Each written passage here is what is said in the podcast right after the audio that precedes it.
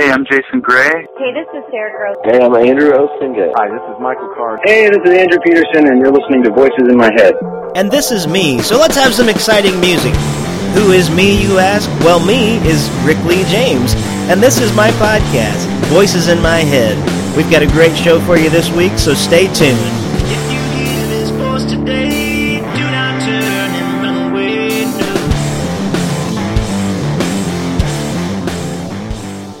Welcome back to Voices in My Head. I am your host, Rick Lee James, and we have a real treat tonight. This is the week that the Oscars have just ended. I, don't even think I said that sentence right. The Oscars just happened, and it's the week after. So this is the um, the after party, so to speak, in the form of a podcast for the Oscars. And tonight I have with me a guest, John Wilkerson, who is a podcast host of uh, of the. Well, I'm just going to let you tell about yourself and your podcast later on because you're going to do a much better job than I will in the intro. But I'm really glad to to have John here. He's an educator. He works and does a homeschool podcast, which is really a, an excellent thing. And so I know a lot of you who listen uh, may actually be interested in what he's doing. And so I'm going to give him a chance in a few minutes here to tell us about what he's doing. But this is going to be a unique episode tonight in that um, we're going to be talking about Oscar films and we're going to be uh, maybe playing the fool a little bit uh, to a certain extent and being kind of funny because we haven't seen most of these movies. Um, I think I've seen of all the winners, I've seen one film, and so uh, we'll explain a little bit more what we're doing. But before we do that, John, welcome to the Voices in My Head podcast. Please tell us a little bit about yourself and and whatever else you would like to tell us. Your podcast, maybe a little bit about your family. Just it's up to you. You can tell us what you want us to know. Well, thanks for having me, Rick. I really uh, appreciate being on here. Uh, ever since I heard about your podcast from uh, Ben DeBono and Matt Anderson over at the Sci-Fi Christian, uh, I have been a fan of your podcast. So it's it's great to be on here and uh, really enjoy being here. As far as me, I have been podcasting since 2005. So uh, I'm an old timer, and it is something that I just kind of fell in love with when when it came out. I remember listening to some of the very earliest podcasts when it was more like pirate radio, and and now it's kind of you know a lot of people have it this polished podcast out there and everything. Uh, but my family, I you know I've been married to my wife for oh see now I'm gonna put myself on the spot here right? We got married in 1998 how about that? Uh, and we have seven children and uh, we homeschool them all uh, our oldest is actually a junior in college right now so we're not homeschooling him anymore but the other six we're still homeschooling and uh, I actually work for a uh, higher ed uh, I work in higher ed at doing computer sports. So not only am I an educator at home, I'm also an IT guy. And so I kind of combine those two into my podcast, The Wired Homeschool, which I started that in 2010. So I've been doing well, that right along. Well, that's fantastic. Now, with, without getting too far off subject tonight, I just uh, would love to know because I have – uh, a two-year-old son right now. It's it's uh, we only have one child at this point, um, but already you know we're thinking about school options, and, and we we don't live in an area that has the greatest school system, and so I'm I'm curious, and you're probably asked this all the time because of uh, your involvement in homeschooling.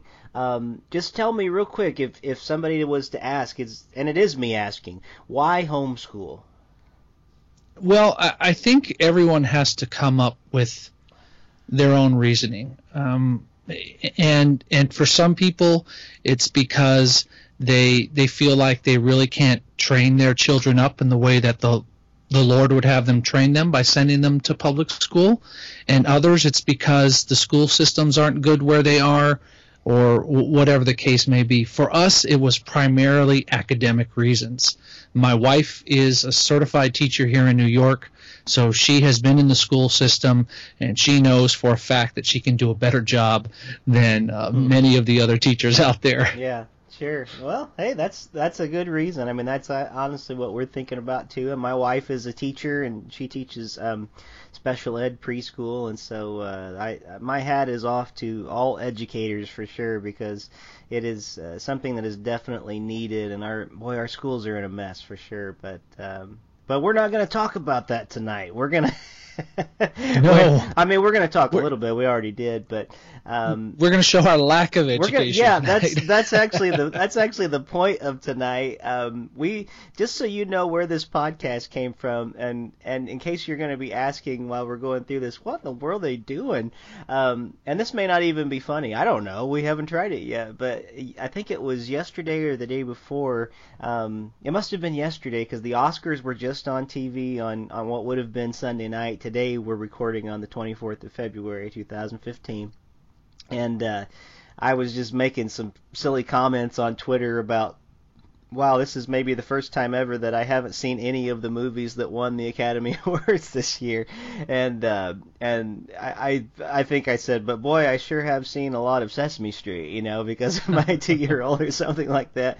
And John and I kind of uh, over, over Twitter started kind of you know making little jokes back and forth, and we had the idea, what if we did a podcast um, where we talk about the winners of the Academy Awards, but we don't have any knowledge of it, and and in some ways kind of be a parody of ourselves in the sense that um, so oftentimes as Christians, um, Christians have a reputation, uh, for better or for worse, sometimes of judging a book by its cover. And uh, you know we'll we'll do everything we can to talk about a movie or badmouth it or say things about it which may or may not be true. Um, we'll read things about it. We'll look up things on you know plugged in websites and stuff like that but oftentimes uh, we won't see it for ourselves to know or or have any Yeah. re- any reference in the conversation. So I thought it might be kind of funny and and seriously I just wanted to be funny. We are we are going to have some application at the end. But just to see how kind of crazy we can get in describing these movies that we know very little about based on the title and maybe just a small amount of knowledge that we have otherwise. So the idea of this is to be funny and silly and uh, maybe to be a little bit self-deprecating as Christians as well. So uh, any other further thoughts you wanted to share about uh, what you think we're doing tonight, John? Because I don't know what we're doing exactly. Uh, I just was wondering what's an Oscar. oh, okay. Well, I mean, up, up here we have a place called Oscars where you can get some really great smoked ham, but I don't think that's what we're talking about. well, this will go back to my what I already referenced. Uh, my episodes that I've been watching. I've been logging a lot of hours of Sesame Street, and Oscar, to my knowledge, is a green guy that lives in a trash can, and he's grumpy. Um, Yeah, that's yeah, right. Oscar the Grouch, and so I think that if I'm not mistaken, the Academy Awards, the reason it's called Oscars is because everybody in Hollywood is a grouch.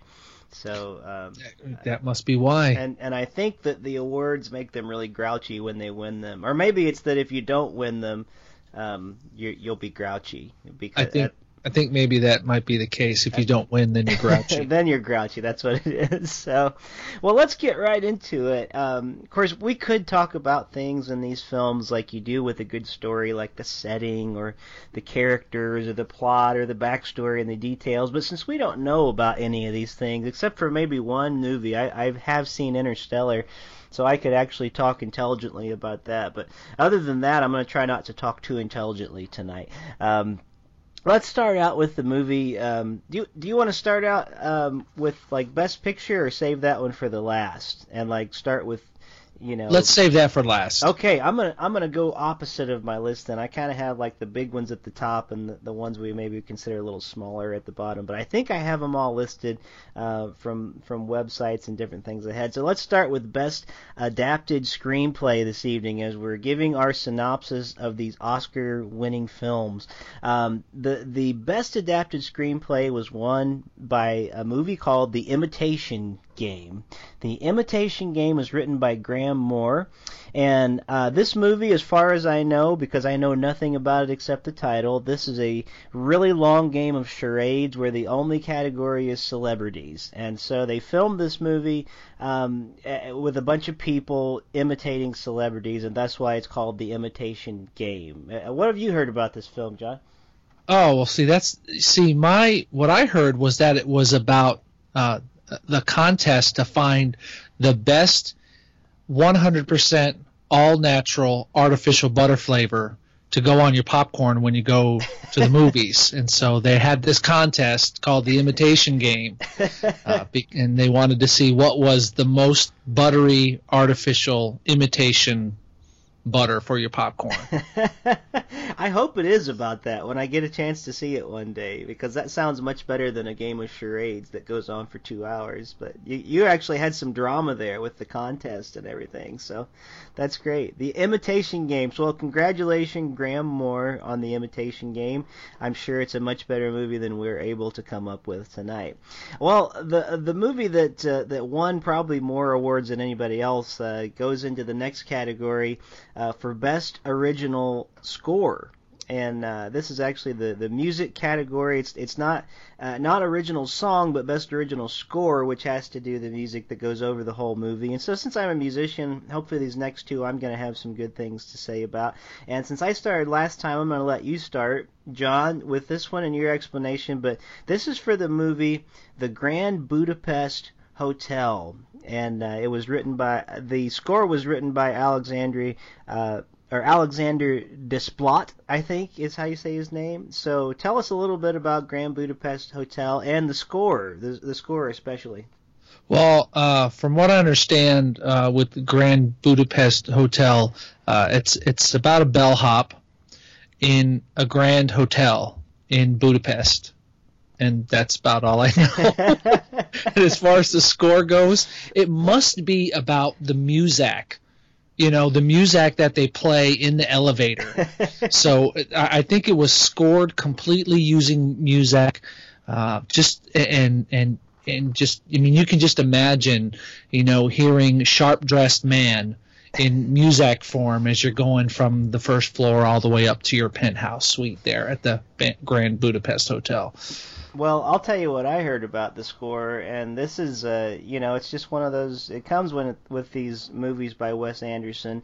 Um, they're unique, and the score itself, while it is music, it's a different kind of music because all the music is actually played um, by bells that are found in hotel lobbies. Uh, so the thing oh, is, yeah, yeah. When, whenever you want to ring somebody up, so the entire score, al- although it sounds like it would would be you know terribly monotonous and kind of one note, um, sharp dressed man is is the the tempo, and it's like dun dun dun dun dun dun, but it's all just bells. So you just hear a series of ringing uh, all throughout. So congratulations! I think they probably had something like six thousand um, desk bells, and boy, when when the score plays, I hear that the bellboys come running uh, to the yard. I, that's all I know. so it, it brings the bellhops to the yard. So that's all I know. Excellent. So, well, let's move on. Um, the the next category we have is best original song, which is different from best original score, which would actually kind of be um, throughout the whole entire movie. This one, I'm I'm proud to say, one of the writers of the best original song is from my city of Springfield, Ohio, and uh, it's the song "Glory" or uh, "Glory" um, from the movie. Um, uh, oh shoot, uh, the uh, Selma. Selma. Yeah, I didn't write down the movie, and it left my brain for a moment there. But from the movie Selma, uh, although I didn't realize this, that John Legend, who is from Springfield uh, here in town and, and is actually uh, friends with a, a music pastor buddy of mine um, was actually kind of his mentor. So this is sort of like coming close to home here. Every time I see John Legend on TV, I'm like, yeah, it's our hometown guy. Well, what I didn't know is John Legend. His real name is John Stephens, and um, and he wrote this with uh, the other artist named Common, and I didn't realize that Common's name was Lonnie Lynn. And so the uh, the winners of the award for the song "Glory" from Selma uh, are John Stephens and Lonnie Lynn. And the best of my knowledge about the movie Selma, um, it, it's about the time that Martin Luther King um, went to the small town of Selma in Selma, Indiana, which is actually where my grandmother lives, and had the best Pizza King pizza he'd ever had um, in his life. Nice, and nice. that's that's why the song is actually called Glory, uh, because it was such a glorious experience and people treated him so well. Um, and I, I, I'm pretty sure that's what the movie's about. But what, what about you, John? What have you heard? I've I've never really heard of this Martin Luther King Jr. guy, but I hear the movies about him. So. well, actually, th- th- that's interesting that you say that because are you familiar with the book I Am Legend? Yes. Okay, so I, fr- from what I understand, John Legend is actually a vampire, and um, when he wrote the book Glory, he was actually uh, thinking about, you know, in you know, how in the movie Twilight, when the vampires got exposed to sun, they sparkled, right, and and the glory shone, shone about them, and and Martin Luther King was a vampire too, and so when he went to Selma and uh, he was out in the daytime, he would sparkle like uh, like a vampire. Interesting. And I heard that I Am Legend was first a movie, and then it was turned into a classic piece of literature. Oh, really? Uh-huh. Oh, that's interesting. Now, which I Am Legend? um, now I'm talking about the Will Smith one, and then I think Okay. Vin- Vincent Price later made one. Um, oh, so they retconned the other other Po- movies. posthumously. Um, somehow they, I think they must have CGI'd in a black and white film this Vincent Price movie, and then Charlton Heston did one. right, right. But but it was really, I, I got to say the Charlton Heston one is is almost word for word the novel. There's not any change to it whatsoever. So when you and read and it, then I I don't know if you know this, but they also had one called I Am Omega that went straight to the Sci-Fi Channel. oh really? No, I didn't Yeah. hear about that one. Yeah, I actually heard that that one was the first one, and the novel was based off that one. Well, and that must have been uh, followed up by the not so popular I Am Alpha, which uh, in which I Am Alpha and I Am Omega were supposed to be together, and that actually starred Alfalfa from the Little Rascals um, back in the day. And so I Am Alpha was sort of like this was going to be Alfalfa's chance to to keep his hair from sticking up and going to take a serious role of I Am Alpha. And, Yeah. uh, and and drop the falfa and just be called Alpha. So we had Alpha, I am Alpha, and I am Omega. Um, but but just skip those and watch I Am Legend. So Yeah, that's all there is yeah. to it. So congratulations to John Legend, who's Congrats. who's actually John Stephens, and Lonnie Lynn, who is actually Common. Um, I, I, I feel weird calling him Common. He's anything but that. He's extraordinary because he won an Oscar. But uh, anyway, moving into the next one, I'll let you start first on this. Our, our best documentary feature. I've never heard of this film, but that hasn't stopped us so far. Citizen 4, um, best documentary feature by Laura Poitras, uh, Matilda Bonnefoy, and Dirk Wilutzky. So Citizen 4. Tell us what you know about this one. Well, Citizen Four is about the uh, fourth person of the Trinity. uh, and uh, little little do people know that uh, the fourth person of the Trinity is um, th- is is the Bible, the written Bible that, that we have. And so that's what Citizen Four is about how how the Bible came about and how it became the fourth person of the Trinity. Well, I simply thought this was a making of documentary of the new Fantastic Four movie.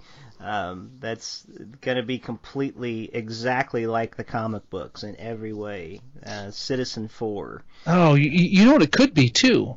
It could be a combination of Citizen Kane and Fantastic Four together.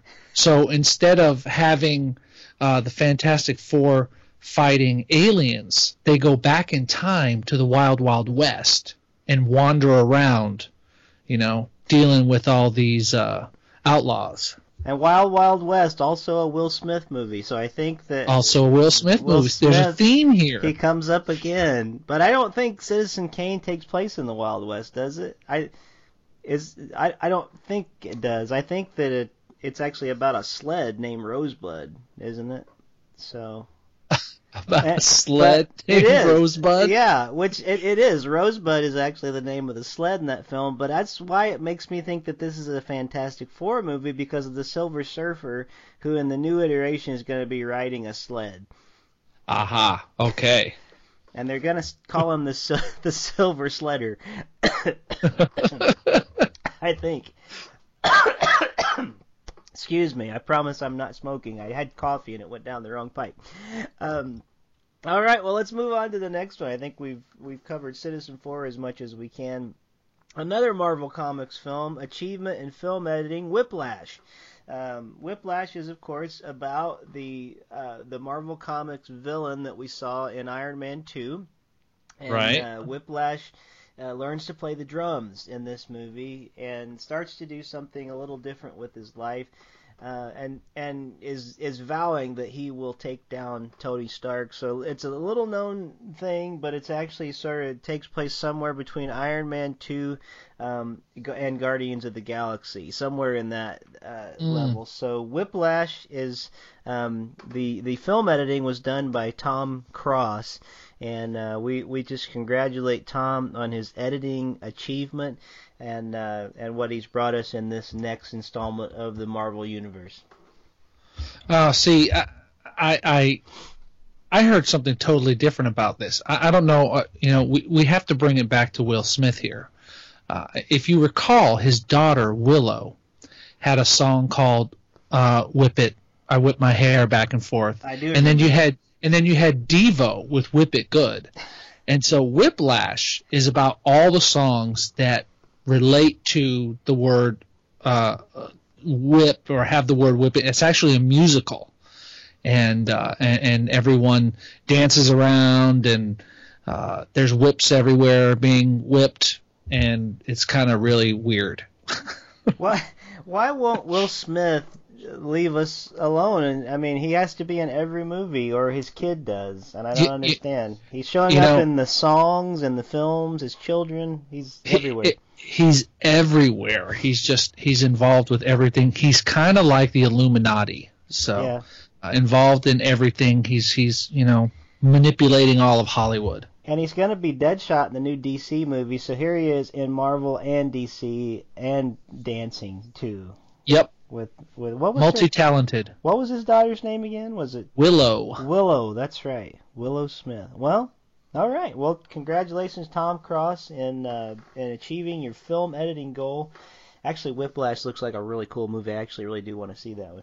Um, But uh, let's move on to the next one, and uh, and this will be back to you again. It's a movie we've already talked about. I don't know what else there is to say, but this is uh, the winner is Grand Budapest Hotel for achievement in makeup and hairstyling, and Frances Hannon and Mark Coulier. So tell us what you know about the makeup and hairstyling in the Grand Budapest Hotel. Um, from from what I understand, there actually was no makeup on anyone and uh, that's kind of the whole. That's the joke. The joke's on everyone else is that uh, the the actors did not actually wear any makeup. In fact, they were wearing uh, giant wigs like Cousin It, hmm. and uh, and so and so it was really mostly for hairstyling because everyone was covered from head to toe in wow. hair. And they also had sort of because everybody, when you go to a hotel, and especially the period when this was written, everybody had hats, you know, and right. so it was hat hair everywhere around. So it was really kind of a genius move. Nobody could wear hats in the film, but they had to look like they were wearing a hat just before they came on camera. Uh, right. So it was hat hair and the makeup I, I got to tell you when you watch that in high def um, you can really see that the celebrities are human because they don't look too good without makeup i got to say. Yeah and, and, and which is why which is why you had the ZZ Top Muzak score for this movie because if you've seen ZZ Top those guys have got a lot of hair well, and you know what? This leads us to our next category. It's the same movie, winning again for achievement in costume design, which goes right along with the makeup and hairstyling. Uh, Melina Canonero um, actually got uh, the award for achievement in costume design, which we've already discussed. It was somewhere a mix between Cousin It and ZZ Top in this entire movie with bad Right. with bad hat hair. Um, other than that, for some reason, there was just random people uh, in costumes, and I, I didn't quite understand why. It was mostly it was sort of like on the Karate Kid when all the bad guys at the party were wearing the skeleton suits. Uh, Fifty percent of the movie Grand Budapest Hotel is just people wearing that outfit, and then one guy in a in a shower curtain um, looking costume running around too. So And- there was a real homage to the Karate Kid in the costume design. And weren't they also at some geek convention as well, where you know people dress up in costume and cosplay and all that? So if you can imagine Cousin It, Well, and you know, Uh, well, yeah, and often uh, because comic conventions are are small in certain areas, they have to meet in hotels, and so in Budapest, uh, it's not got the big draw like a C2E2 or a Comic Con has here. So they actually had to hold the Geek Comic Fest in the Grand Budapest Hotel in the lobby, right? or in the conference room, not the lobby. I said that wrong. I wouldn't want to Oh, the give you- conference room. I wouldn't want to give you bad information about a film that won such high awards. So No, uh, no, no, no. We wouldn't want to do that. Let's move on to a film that took 12 years to make, and from what I understand, it's just simply uh, because they they kept losing the film. Everything they recorded got recorded over again and again, like a bad VCR tape. Um, because apparently the director's mother um, kept taping over it uh, for you know various episodes of NCIS throughout the last 12 years. So um, this movie took a long time to make, but the movie is Boyhood, and uh, it won. Uh, Patricia Arquette won for Best Supporting Actress. So tell us uh, what you know about this. Well, this is actually a series of home videos um, from from a, a young boy's boyhood, and you know, like like happens with VCR tapes, when when you and I were growing up, you know, our parents would would record over it, and um, and sometimes you have to you have to record over that episode of Love Boat in order to uh, to to get a.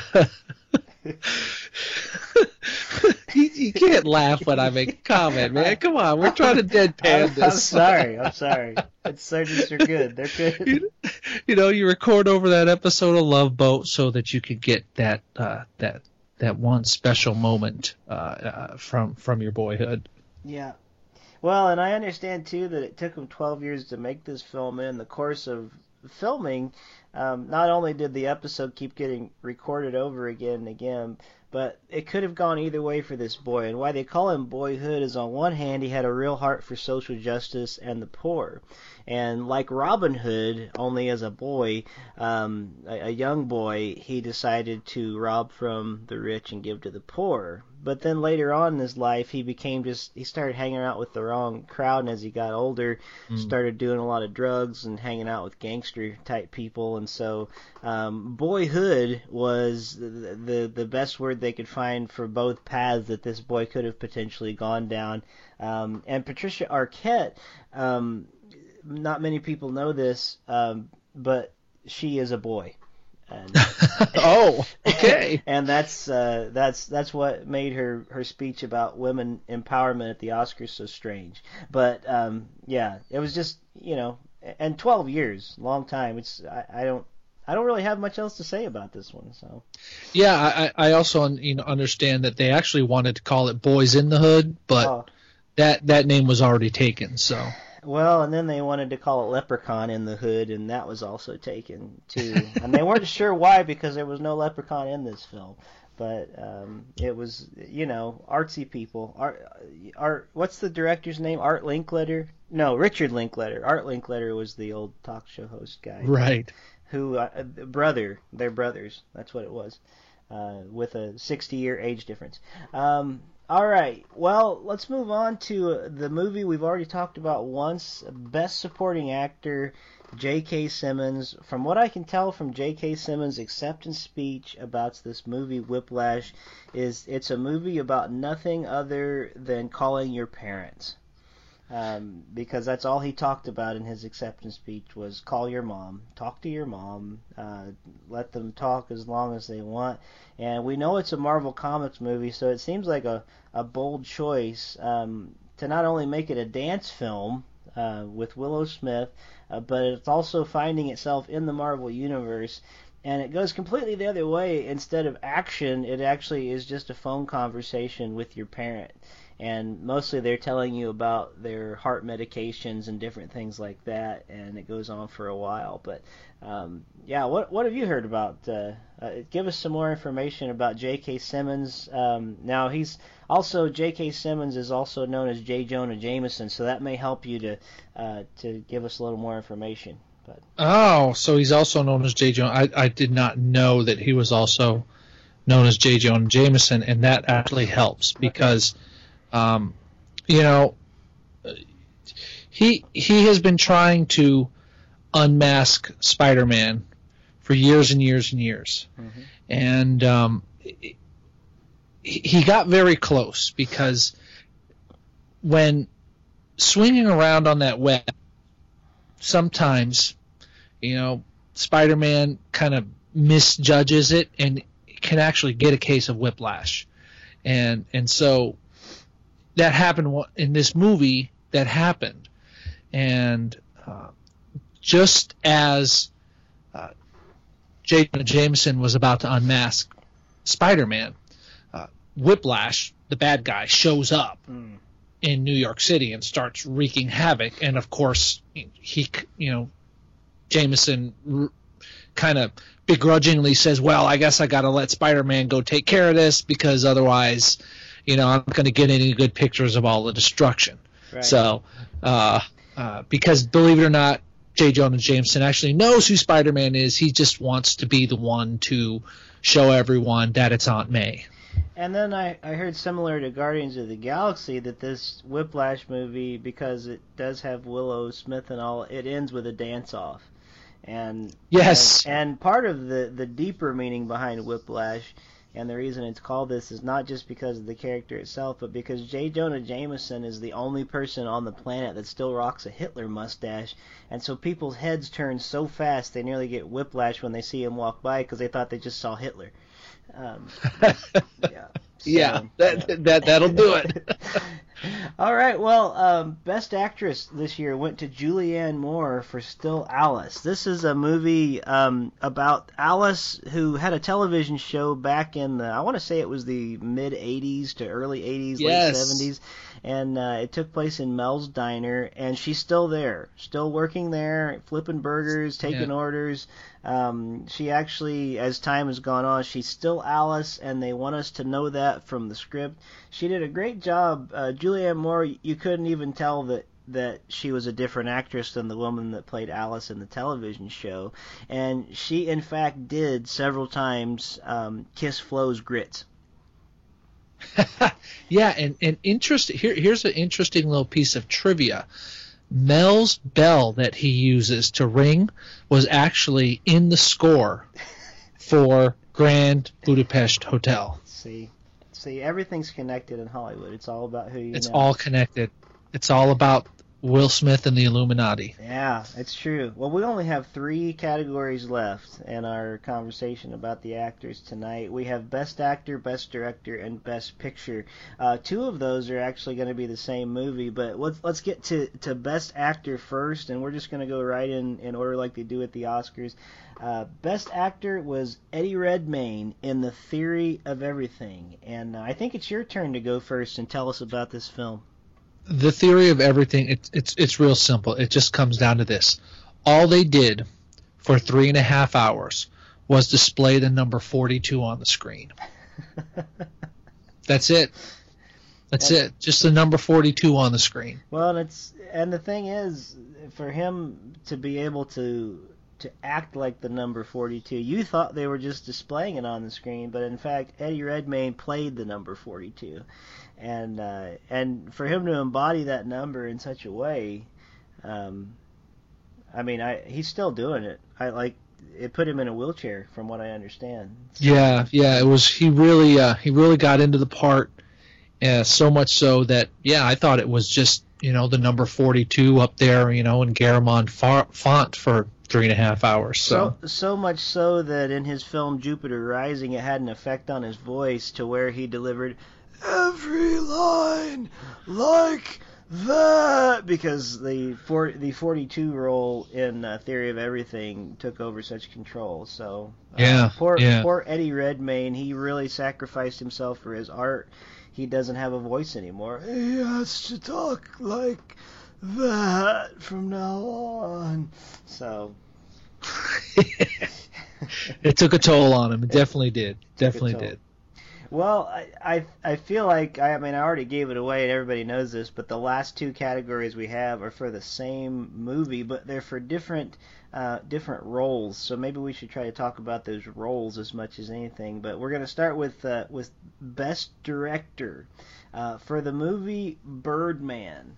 And I was so excited when I heard that they were going to be turning Hawkman into a film to join the DC universe of films because Hawkman is somebody that as a kid I watched him on the Super Friends and uh, he was an archaeologist and uh, he had lived several lives before. And in Birdman we get to see Michael Keaton um, who already perfected the role of Batman 25 years ago or something like that um, but now he's going to play Hawkman in his old age, and uh, so to see Birdman, um, to have someone direct him like uh, Alejandro Gonzalez Inarritu, I think is how you say his name.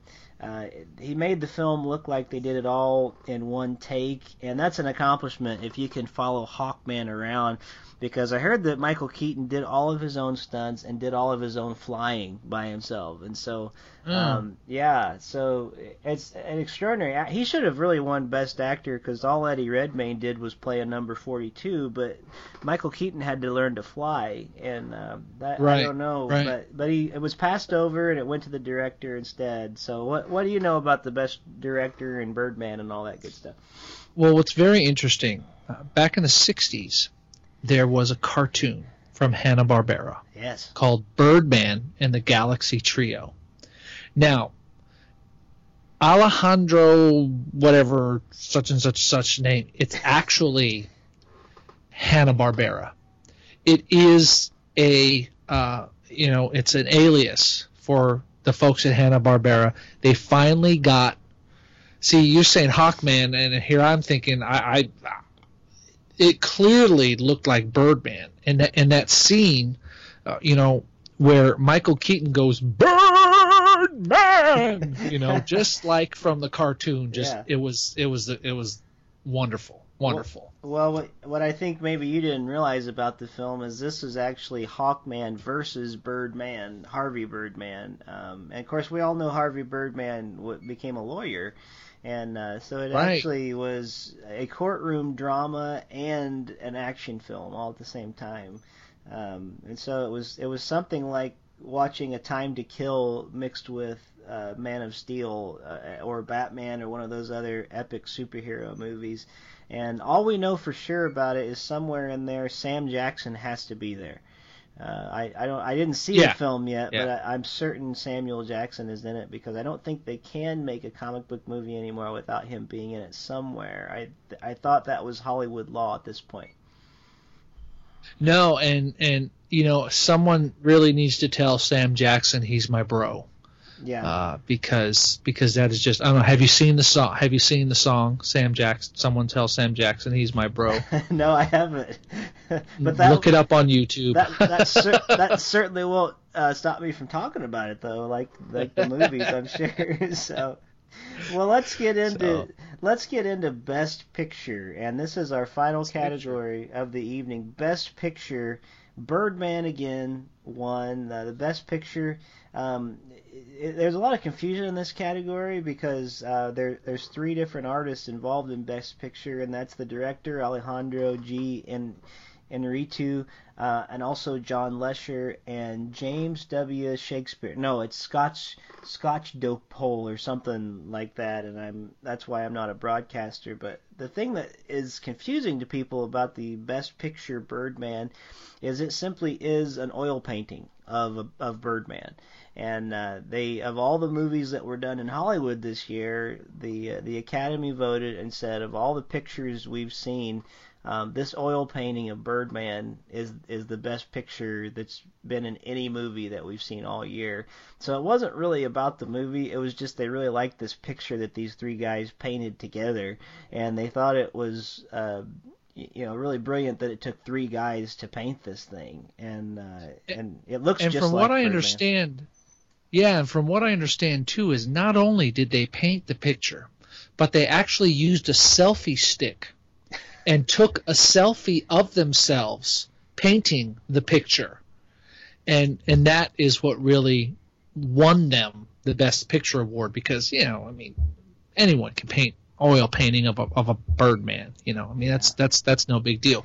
But to actually use a selfie stick while you're painting the painting and take a selfie. That is just true, true art right there. And the selfie stick, also known as the narcissist stick. Um, Yes. uh, or, or maybe it's just the narcissistic. I think that's what it's called. But um, well, you know, as I as I look over this this long uh, list of honored movies, I realized that uh, I guess uh, Inter um, uh, shoot the movie name left me Inter Interstellar. I almost called it Intercoastal, and that wasn't right. Um, Interstellar is not on this list, and I thought it was. So sorry, Interstellar. The one movie I have seen, um, you didn't apparently win anything. I'm not- no, I thought it did win something. I thought it won something too, but it's not on my list. Maybe they won like best, um, best Best special movie that didn't win anything. Best movie that didn't make my list, so it's somewhere. Yeah, somewhere it's in there. But I'll tell you what, of all these movies, because I actually saw that one, I enjoyed it more than any of the other films on the list. Um, and I also disliked it more than any of the movies on the list too. For for for one reason, because I saw it and I and I didn't see any of the other ones. So uh, with that in mind, this uh, was a crazy idea that we had tonight. But it was kind of fun. Uh, to I go think so, through yeah. These films and just be silly every now and then. I kept kept thinking for a while I wanted to do just a silly podcast, and that ended up being what tonight was. Uh, but on a serious note, uh, this evening, and, and by the way, did you have any more uh, any more jokes you need to get out about the Oscars or the Academy Awards or anything before we kind of switch our conversation a little bit? Uh, you know, just that I don't care to really uh, ever see Neil Patrick Harris in his tidy whities ever again.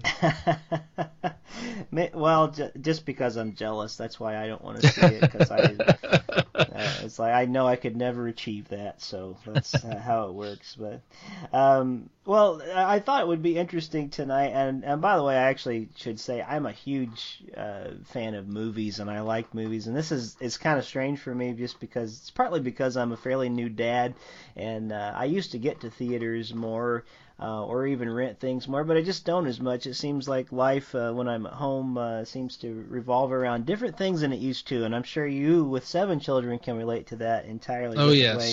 So all that is to say, I have a lot of respect, um, and you may not have uh, taken it from our silliness tonight and how we're talking, but I do have a lot of respect for filmmakers, for the people that do the writing for films, and um, I'm always amazed when I think about the end of a film, something that most of us overlook, and I'll be honest, I don't sit and watch the credits because they're the credits, but I'm always amazed at how many people it takes. Uh, excuse me, um, how many people it takes to make a film, and uh, and when you realize that that's one of the biggest exports that we have in this nation is movies, and and it, employs so many people, um, especially if you sit in a movie like um, The Avengers or one of those huge blockbuster films or something. I'm always Right. amazed at the number. I mean, you just look through the, those credits will roll for what seems like forever, and and you're they're trying to um, give everybody their due that has has been a part of this movie. Usually, we only think of uh, the stars of the film, and then probably the director, and and occasionally maybe a producer or a writer, and that's about all we think about. But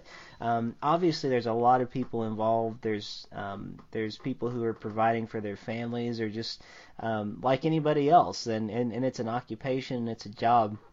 But something that strikes me about that, and uh, and and in the midst of our silliness, what you might have missed is is again how much respect I have for people in that industry and what they do in a, in a lot of ways. Not every film, because I don't think that every film is incredible, um, but the storytelling and the the the passion and pursuit of of telling this narrative. And in some ways, I think that the little that I know about the filmmaking process, I'm basing this on what I see of the names and the people involved. Um, in in some ways, uh, the process of making a film and the way that people have dedicated their lives, and some people have uh, dedicated themselves in being behind the scenes. In fact, we would say more people are behind the scenes doing things than are actually up front that you would see that are making these films possible, and in a sense are being sort of servants in that behind the scenes role. Um, when I think about that, I think, gosh, that's really a, a depiction of the church in a lot of ways, you know, and, and the ways that these people sacrifice um, so much of themselves, and the way that they will. Um, it doesn't really matter who gets the credit because we know nobody reads the credits, you know, at the end, right. and they're willing to do their job and they want to provide for their family. But but I'm always struck by um, you know, if Hollywood and the people there, and especially like the actors and the writers and the directors and different ones, they they literally are are giving up so much to be where they are. Um, there has had to been such a discipline um, of of giving up certain things in their life to achieve what they're doing, and there had to be um, a real drive to get behind this narrative and this storytelling and to give of themselves. And I just think about shouldn't the church be even more so um, that dedicated in in the pursuit of godliness, in the pursuit of being like Christ, and the pursuit of being God's people in the world. And so I thought maybe we could actually turn our discussion a little bit from ser- uh, from the silliness into the seriousness a little bit. Um, and and maybe you have some thoughts along those lines too, and maybe you were thinking in an entirely different direction than what I was. But I I do kind of think of the body of Christ, and we're told in Scripture we're reminded that you know not not every part of the body plays the same role. The the hand can't say because they're not a hand that they or, or the hand can't say because they're not a foot that they don't matter. Um, the head can't say because I'm not an arm, I don't matter, and things like that. Because God has put the different parts of the body together, and I, I kind of see that in like the filmmaking process and all the different parts that go along with it. And we might say, well, you know, that guy that went out and and got food for everybody that day isn't as important as the guy that's up on the screen, but somebody's got to get food for that guy, you know, and take him through. So I don't know if you had any thoughts along that line that you wanted to discuss, but I'd love to hear what you have to say along those lines. Well, I mean, one one of the things that that really struck me is how a lot of people in these movies that they really toil in obscurity and you you can kind of really tie that back to the children of Israel. Because for years, you know, starting back in Genesis 15 when uh, you know the Lord told Abraham that he was or well actually it's still Abram at that time uh, when the Lord told Abram that the Lord was Abram's reward um, that it was kind of a you know, it, it, was a reward you couldn't really grasp, some something you couldn't put your hand on. And then all throughout the Old Testament, there there are plenty of examples of of God saying the same thing to to a number of people that that God will give people their reward and and and and and the Lord will give people their reward. And then we get to the book of Matthew where the word reward is just you you cannot you almost can't go a chapter. And you can but it's you almost can't. The, the, the, many of the chapters in, in in Matthew talk about the reward that the Jews received in Christ when Christ came and fulfilled the prophecy and the promises that had been that that promise you know back in Genesis chapter 15 and a lot of times those of us in the church we may feel like we're we're toiling in obscurity and that and that that our reward is is never going to come. Uh, and we're whether it's scrubbing toilets or whether it's doing uh, you know multimedia at a church or even if it's just straightening out chairs um, af- after a church service uh, our reward isn't always kind of right there in front of us. Um, uh, but but we are promised a reward. And so th- those were kind of kind of along the the lines that I was thinking that you know, Jesus is our reward, and right now, you know, honestly, e- even as a Christian, it seems like something that we can't grasp. Uh, we we can understand it. We can we can read scriptures on it. Uh, we can feel the Holy Spirit's uh, power in our lives, but we don't really feel that final reward that we that we will eventually receive. Sure uh, when we when when when we get to glory uh, to, to to to to coin a phrase. yeah, well, and and and maybe I, I have probably a couple more thoughts, but maybe I'll just end uh, my thoughts with this one too. And when I was thinking about all the people that, as you were saying, toil in obscurity, um, that reminds me again of you know we were told told by Jesus so many times that the kingdom of God comes in small things, you know, mm-hmm. and and like we we hear images uh, in the Gospels when Jesus talks about the kingdom of God of little things like mustard seeds, you know, things like yeah. that, that. You think, well, that doesn't sound real impressive, but then he talks about, you know, when the tree actually grows and, and, and gets fuller and bigger. And I think about the dedication, too, of little films like Birdman is a, is a good example for it to go right. on and win the best picture and win the best director. That was actually one I really wanted to see this year, and I could not find a theater around me that I, that was showing it. Nobody was showing it. Like I, in any of the huge theaters around me, because there's several that have like multiplexes that'll pay you know 16 to 18 movies it seems like at one time and none of them were showing Birdman except for like one day and it was a day I couldn't get there. You know, it's like today only Birdman. Right. You know, yeah. Or some little art theater that was a 40 minute drive away and there was just no way I could get there. So I, I was thinking about that too, and the idea of of persevering in obscurity. Sometimes even like a film like that that that is a small film. I mean, it definitely is a small film. Uh, but at this point, it's kind of the biggest film in the world because of all the acclaim it's gotten. And, right. And there's a sense, and now everybody wants to see it, and everybody wants to kind of be under that umbrella of, oh yeah, I knew about Birdman, you know, or whatever. and and I think about again just the idea of um, of toiling and doing your very best. I think that's a, a a beautiful example of what the church should be doing. You know, not not making films necessarily. You can you can make films. It's great, but the idea that that we toil and and uh, we grow where we're planted, so to speak.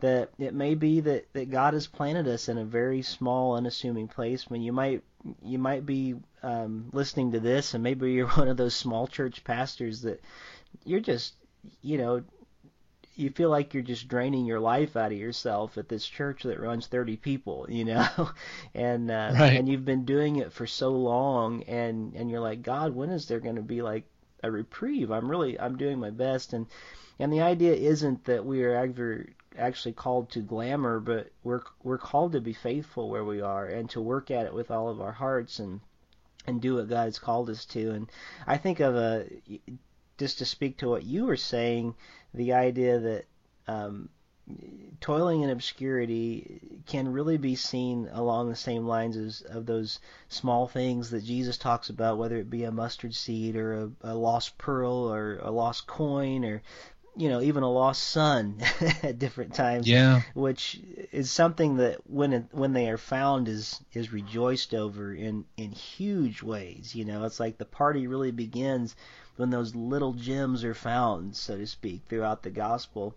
and I feel like that's kind of what's happening with Birdman. This little film that you couldn't even find to watch now everybody's giving it such acclaim and again I haven't seen the film I just know what people are saying about it and uh, so anyway I, I'm just I feel like there's a lot of good things that the church can learn from Hollywood in that regard and you know oftentimes uh, there, there is a lot of corruption there and I'm not gonna you know sanctify it or anything but at the same time I want to say hey the, the the church needs to be paying attention because they are giving themselves for their cause, you know, and they are mm-hmm. and they are mm-hmm. doing it well, and um, and they're noticing when the church doesn't do it well, and when the church is half-hearted, and uh, and I truly believe that our call is to be as Christ and to be um, self-giving uh, to the end. Honestly, I mean, I feel that's our our goal. So so yeah, whether we're doing a little podcast or you know, whether we're uh, broadcast all over the world, I guess we do our part and, and be as faithful as we can in whatever way we can, and allow God to bless it and do the work. So, any further comments? Because uh, I do want to take one more chance for you to plug your podcast, and and uh, but I want to make sure your heart's clear too as we are finishing tonight. Uh, no, I mean I really don't have anything more to say except, you know, look up look up the word reward and uh, read many of the passages that, that you find in uh, in the New Testament, and and you'll really see about uh, really where the heart of Jesus is and and what what he wants to reward. Uh, so don't and and never feel like what you're doing for God is too small to be noticed because God notices it, God sees it, and you may not get rewarded here in this life, but you will get a reward yeah. eventually. For sure.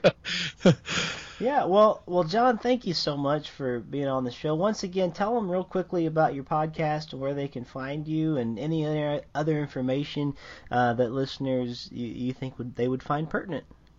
Yeah, so if you go over to the wiredhomeschool.com, you will find the at this date and time uh, 141 episodes that I have recorded um, of that particular podcast, uh, and, and, and they range from everything from uh, interviews with people in the homeschooling community to uh, technical advice on how to use uh, particular uh, forms of technology and homeschooling that, that that's really the the focus on it. I, I like to say that it's uh, uh, tech tools and tips for homeschooling the internet generation, and that's over at thewiredhomeschool.com. Great. Well, and you can also be. Uh, you want to give out your Twitter handle to anybody out there? Yep. Uh, Twitter is uh, at J Wilkers. J W I L K E R S. Okay, great. And uh, my Twitter handle is just Rick Lee James. So if you're not following me on Twitter, then well, good for you. I don't know. uh, I'd love to have you and, and interact that way. I love Twitter. It's a great way to keep in contact with a lot of people. Just to let everybody know, um, I believe the next couple podcasts are going to be coming to you live from Nashville, unless I can squeeze one in before I take this trip. Uh, but the plan is right now we're going to have a, a live show with Andrew Peterson, one of my very favorite singer songwriters and authors. Even he actually has uh, become a best-selling, award-winning author of the Wingfeather Saga, and um, and we're going to be doing a special episode in Nashville, Tennessee, in just a couple weeks here. Um, actually, I think it's in about a week and a half from the time of this recording, um, where we're going to be going over his album that came out um, a few years back called Resurrection Letters, Volume 2. And um, I asked him specifically if we could talk about that album, and maybe I could have him play a couple songs live on the air from that album, uh, because we are in the season of Lent heading towards Easter. And I wanted to have a way to resource the local church um, with some tools, and, and I feel like the album has some great tools, some some great ways in song to bring the message of the reality of the resurrection through. So we're going to be talking about that and uh, whatever else uh, comes to mind in that time. And it also looks like if if everything goes according to plan, um, one of my very favorite, and I'm not exaggerating this, one of my favorite guitarists. Um, his name is Dave Cleveland. He has played um, for literally everybody in Nashville. Um, I knew him first. Um, actually, you know what? I didn't. I, I didn't know who he was when I first was hearing him because he's always in the background playing on somebody's album. Um, I, I saw him for the first time uh, back at, when Steven Curtis Chapman did the the Great Adventure and did that live adventure concert tour. Um, he was one of the elect- he was one of the electric guitarists in the background. Well, wow. Uh, yeah, I'm happy to say that Dave Cleveland played on my new album, which is coming out um, hopefully soon. Where I'm hopefully in April going to be finishing that up. Uh, but it looks like I'm going to get a chance to sit down with Dave as well and maybe get him to play a little music live on the show while I'm in Nashville and just discuss uh, some of the different projects he's been a part of. He just played on Brooklyn Tabernacle Choir's new album. Um, he really is uh, such an amazing player, but he's also got such a big heart for God, and I'm really excited for him to be able to not just play music, but to actually get to hear his heart from his lips. So, uh, coming up, uh, Andrew Peterson and Dave Cleveland on the Voices in My Head podcast, and uh, if we get another one in between now and then, we'll do that too. But don't count on it. That's all I'm saying. so, well, John, thanks for being one of the voices in my head this week. You've been listening to Voices in My Head, the official podcast of Rick Lee James.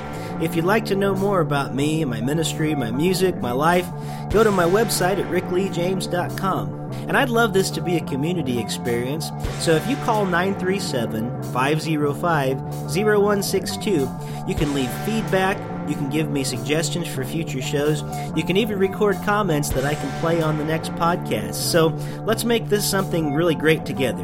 937 505 0162. Thank you so much for listening to Voices in My Head, the official Rick Lee James podcast. God bless.